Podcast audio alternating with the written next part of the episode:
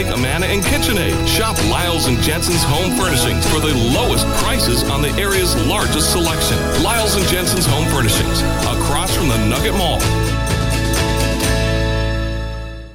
Alaska's Newsmakers. Action Line KINY. Welcome to Action Line. Ken Smith here with our representative from Juneau, Sara Hannan. Welcome. Good morning, Ken. Nice to see you this morning. Oh, it's a pleasure to see you. You're, you're a, a ball of joy and energy.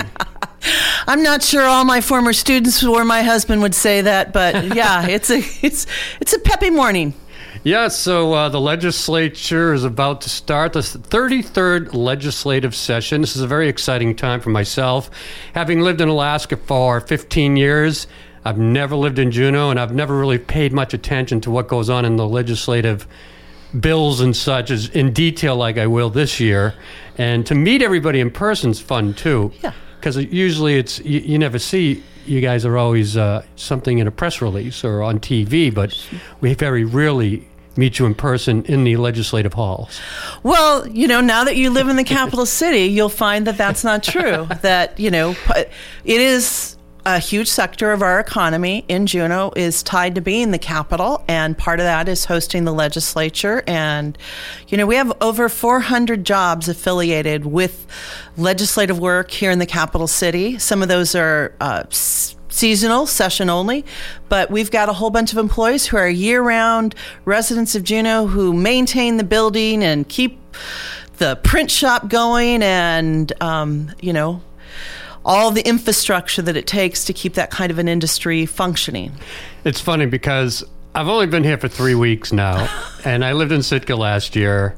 I lived in, uh, you know, mostly in Anchorage and in, in that area for 12 years, and then Ketchikan and Haines, I've I've had brief uh, time at, as a radio personality and news director, but I was like a tourist, you know, going into the the state capitol, and there was a tour group going around in the hallway, and I was like, it's wintertime and they get tour groups going on in the in the Capitol and, and I just kind of hung in the back and went along with them and it's a beautiful interior too. It's- yeah it is a fabulous building and we should promote that the uh, the city museum has docents and tour guides who give tours of the historic building and of course they're not regularly scheduled in the winter because our tour season is has fallen off, but they are available. And um, during the legislature, legislative page and legislative offices give tours. And um, you know, it's an it, an interesting capital because it wasn't built as a capital building,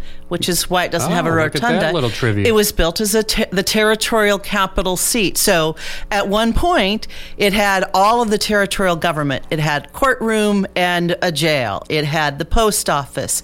You know, and when you when you get the historic tour given by the docents and they're talking about it, you can see it. And uh, you know, one of the jokes, and I think we're down to having only one vault, but there used to be about four vaults in the building because again, it had a revenue department and it had a treasury department, and I think the courtroom, which is now the former courtroom, is the Senate Finance Room, and had judges' chambers off of it with private bathrooms. You know, so there's kind of a, a few sneaky sneaks Mm-hmm. in there, but um, it has served as the territory served then as the territorial Capitol building and converted to being the Capitol building once we became a state. well I lived in the first capital Sitka but I don't Well, the first capital was actually Kodiak. What Oh, you know, so did that one- Well, Russia, uh, Russian contact. So Kodiak. Technically, we go back to the first capital in the New World. It was Kodiak. Then it was Sitka under the territory, and then Mm-hmm. Yeah. uh, Alaska, uh, then Juneau. You know, I lived in that city last year, and I don't recall where is the Capitol building. Well, there was never a capital building because There it was wasn't? it was just the territory. Ah, Right. So when the U.S. You, uh, in the Treaty of Cession, uh, quote, acquired it, which, Yeah. you know, that's a word that we could debate whether it was a fair and legal transaction, but that uh, transaction from Russian control to U.S. control, it was just a territory. So, uh, and when they were pulling down the Russian flag, it got stuck. yeah, and that's and remember, as a territorial, it was um, a military garrison. It was a territory controlled by the military. So Castle Hill and Sitka and and the um, um, cannon. You know that those are the historic relics from the time of the military presence and control. Well, let's get into the legislative session that's coming up. And uh, do we have a House Speaker leader? We yet? we do not have a house organization yet. um, this week, so, so today is actually the first formal day of new uh, staff training, and most of them came on pay on Monday this week, and then they're in. They've got three days of new staff training. New legislative training um, is the next two days, Thursday and Friday. Uh, freshmen had some training in December also, but um, all of that is background to say people are arriving and um, discussions around it shift face to face versus you know doing them telephonically or distance wise so um, i'm still optimistic that we're going to see a house organization in the next week or so How come we don't do this? Uh, do all this ahead of time? Oh well. well, okay. So let me give you the teacher lesson. The plan is to do it all ahead of time, right? Um, my I was first election in November of 2018 for the session that began in 2019. And that was the first time. So the House was divided politically. So the reason we don't is because nobody can get to the math of having a you need 21 votes. It's a 40 member legislature, so you need 21 to organize. And in 2018, after that election cycle, uh, there were not 21 votes who all united about behind one speaker. Uh, we went 30, 30 or 31 days in 2019 before we organized and uh, reelected to be Speaker uh, Bryce Edgmon from Dillingham, who had been the Speaker in the previous session. Um, and there were many unknowns at that point, you know, from staff hirings, uh, people who had, you know, if you were an ongoing legislator and you had somebody who had worked for you, and now what happens if you don't have authorization to keep them going? Does their health care lapse? Uh, office assignments, parking slips. How do you, you know, the mechanics of how do you keep that industry going because much of it is determined based on an organization and then the speaker grants authorization for hires.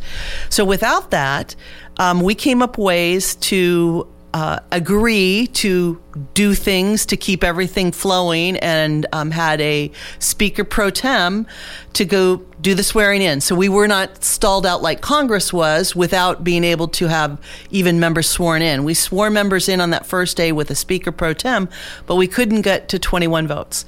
Um, in my second term, after the 2020 election, going into January of 21, the same thing happened. We could not get to 21 people united behind a speaker and a leadership team. Um, and then we took 35 days, and um, I was member of a governing coalition again that supported Louise Stutes, a Republican from Kodiak, as being speaker in the 32nd legislature. Um, and of course, everyone hopes that you get a bigger margin of supporters in your next election cycle, but come to this past election cycle, um, we didn't get a bigger margin. And instead, what we've ended up with is in the House, we have 19 freshmen. Now, that's freshmen of Republican, Democrats, and independents. There are 19 members of the body who are freshmen. Um, 17 of them are true freshmen in that they've not served in the legislature before. Two of them are former legislators who ran again. They'd been out for at least two terms. Um, so some people say it's 17 first, but we've got 19 new people. Um, I am a member of a group of folks. There were 19 of us sort of allied together. Democrats, independents, and uh, Republican Speaker Stutes, and then there were there are 19 Republicans in another faction. So, depending on how you move the players, you got to get to 21 and everybody's close. You know, you got 19 and you go, I just need two more people on my team and then I'm there. The reality is that having a caucus of 21 is not very uh, functional because every person basically has a veto power because if you're one vote down, you can't do, you know, if you're 2020, a tie in the legislature is a fail, right? You have to have more votes. So to even advance a bill, you've got to have 21 votes, even if you're not going to pass it, but to move it from second reading to third reading for passage. So you want more than 21 members. We functioned last uh, the 32nd legislature in the House with a 21 member governing caucus. Um, and we'll see, you know. But the reason we aren't is because we are equally divided in political numbers. That's why. Do you have anybody that you think is leading the way for who the you know House that Speaker you know be? that Ken. That's way too um, internal and sensitive to the relationships. Um, I had you to know, try. Yeah, every reporter has to try, and I always say, um, think of this as a marriage, Yeah. or at least a dating relationship. And I better be talking to the people in my relationship more than I'm talking about it on social media or with reporters or even my therapist. Mm. I need to be talking to the other people. So these are ongoing dialogues between 40 people about a relationship that's destined to last two years and they're sensitive and of course i have my favorites you know i have people that i have stronger relationships and support and political alliance with but Well, it's your um, third term. Perhaps you're the speaker. yeah.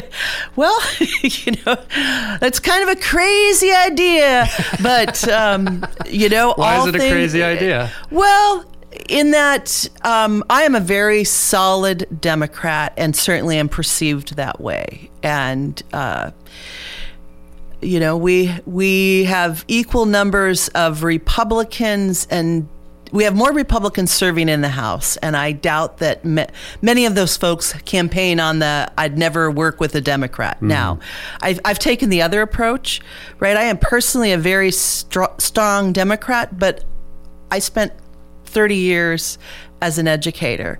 And the thing you know in a classroom is you have to work with everyone, whether you like them or you don't like them.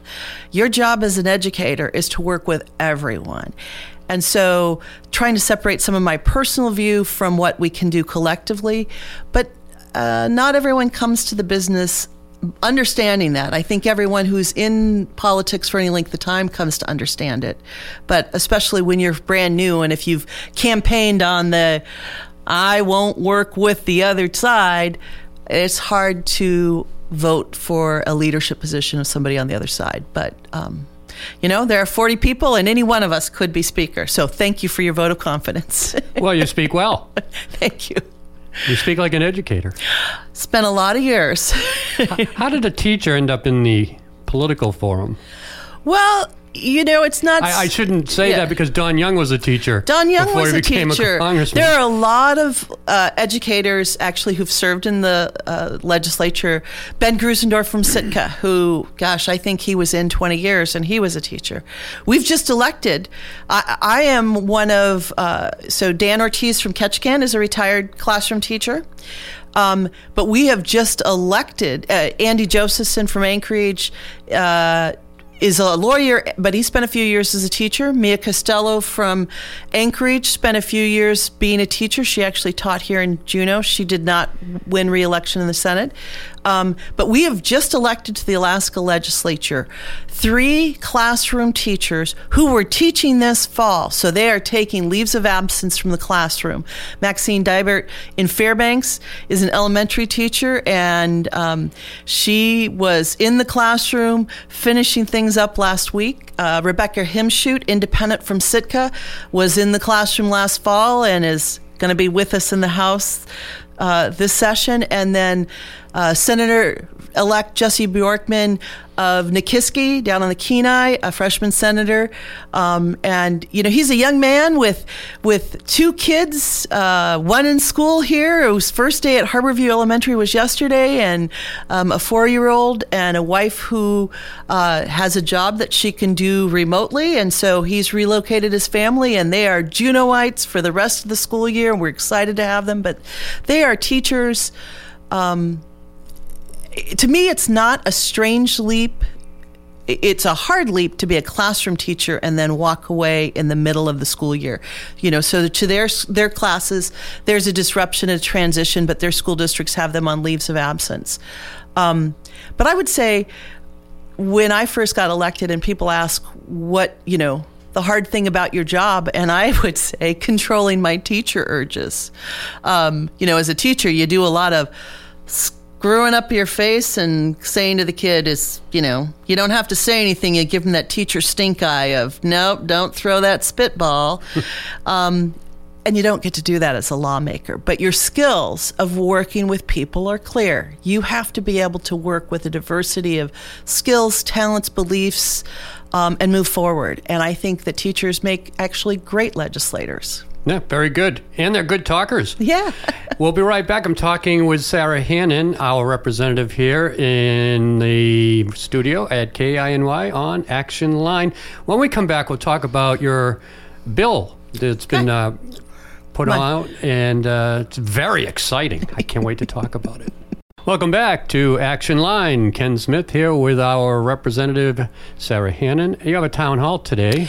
We do. The uh, Juneau delegation, so Senator Jesse Kiehl, Representative Andi Story, and myself are hosting a community town hall tonight, Wednesday, uh, January 11th at Dzantik'i Heeni Middle School from 5.30 to 6.30 p.m. We'll make short opening remarks and then open it up from questions so we can hear from people what they want to share. Is this typically popular? It is. Uh, you're new to Juneau, but one of the things to know is Juneau is never hesitant to share its opinions, concerns. Um, it's kind of, uh, you know, it's it's known amongst other legislators how active Juneau constituents are, and that's part of being the capital city. Uh, people come to understand. You can call us, ask us for help, uh, share your opinion, give you ideas for changes in statute that you think are necessary, and uh, usually we have a good community turnout. Yeah. Then there's a bigger gathering on January 17th. January 17th, but that is a reception. And, um, you know, that's not really there so that you can bend the ear of a legislator with your concern. It's a meet and greet, it's a community reception. Juneau, very, uh, again, very proud to be the capital city and for decades has always had a community reception to welcome the legislature um, and give the opportunity for people in the community to come and meet legislators from all over the state. There's always a beautiful spread of food. Oh, and really? Yes, I'll and what's renowned to the legislators and their staff is there's always a very generous community gift bag. Um, designed around getting legislators out and about in our community. So there's usually, you know, donated tickets to see Perseverance Theater, the symph- symphony, uh, a pass to Eaglecrest, uh, Nice. you know, sports schedules, Do, gift do, certificates. do they really need this uh, gift bag? I mean, they do have a per diem of $307 a day. They do, but to but to get there. people out to see what your community has, you know, to remind people you're in a different part of Alaska. You know, you mentioned you haven't even been up to the ski area. So if you don't say to people, here's a low investment way, go try a ski area that you don't have to drive an hour to get to, that it's, you know, 20 minutes away, community owned ski area. It's a way to get people comfortable living in the community city, the, you know, capital city. And I think that's a good thing. I guess they're all arriving this week, probably, right? Most Settling of them are in. absolutely, especially the new people who um, haven't been here before or need to settle into an apartment for the first time. If you're a uh, returning legislator who's, you know, we have legislators who've been in the Senate for 20 and 30 years, they're probably not arriving until Sunday or Monday. Swearing in ceremony is Tuesday, so everybody will be here by Monday because you don't, you know, weather. You don't want to. You couldn't uh, arrive on Tuesday morning and guarantee that you could make it to the swearing-in ceremony. That would be embarrassing. and that would be embarrassing. So I think even the most veteran of legislators will be here by Monday, but most folks have arrived are, are arriving this week. I submitted my uh, press credential application. I'm very excited about that. So I'll see you on the floor. Excellent. Well, before we close, uh, you have a very exciting pre-filed bill, H7. Yeah, House Bill Seven is, uh, you know, most most ideas for statute reforms come from constituents. You know, someone comes across an area, um, and then the other thing you say, or you know, a legislator prior to you may have had this idea. Someone brought it to them, and it didn't get passed, and so um, it's it's a recycled bill. This is this is one of those um, Office of Administering Hearing Judges. So, separate from the court system handling criminal and civil cases within Alaska, statute, starting in 2004, we created administrative hearing judges. So those are judges that work hearing complaints and concerns within state agencies about state agency action. Um, in 2004, Governor Murkowski was the governor. Um, Senator Therriault of North Pole was the prime sponsor of the legislation. Many states have administering administrative hearing judges to take care of state agency legal challenges. Um, and that was created. Through the years, the folks who work in that, the judges have said, here's some tweaks we need to make to the law that could make it more efficient, or here's some hurdles we've seen. And starting in 2008, there was, or 2018, there was a bill drafted to make those reforms. It never made it across the finish line. Um, and last year, a couple of those now retired administrative hearing judges who live here in Juneau approached me and said, "Would you be interested in sponsoring this bill?" And the more I looked into it, it's you know it's it's a cleanup of a statute to make it more efficient and uh, serve the purpose better of not putting that kind of stuff that does not have to go to state court. Um, it's a good efficiency to have administrative decisions be able to be adjudicated without having to get in the line in the civil court process. Because our courts are burdened with a backlog and criminal process takes the priority. Um, but you know there there are tweaks to existing statute. It's not a new creation. Um, one of the examples is when it was created, the statute required that an administrative hearing judge doing tax hearings had to have experience only in this jurisdiction, i.e., Alaska. And the suggestion is that we allow uh, administrative hearing judges experience if they've done tax evaluation in other jurisdictions it still would be pertinent they've got to understand alaska's tax law but excluding that, um, you know, and I don't know why it was excluded previously, but that would be one of the changes to allow that experience from other jurisdictions to count for them to be qualified to be an administrative administrative hearing judge in Alaska on tax issues. So. It's not a very glamorous. It's not a very uh, divisive politically. It's it's an efficiency for an agency that already exists. Very good. Thank you. Yeah. it's it, this is a business where you learn daily and you learn about things that you didn't know anything about. Well, it's been a very educational experience for myself. I'm sure for the listeners too today, having Sara Hannan on. Thank you. Ken, it was a pleasure to meet you. I look forward to working with you. And like we said, town hall tonight, community reception next Tuesday. Hope to see you out and about and maybe on the slopes of Eaglecrest. very good. You've been listening to Action Line. Coming up, ABC News, then Problem Corner. Action Line. Weekday mornings. Action Line. If it happens in Southeast, you'll hear it on Action Line. K I N Y.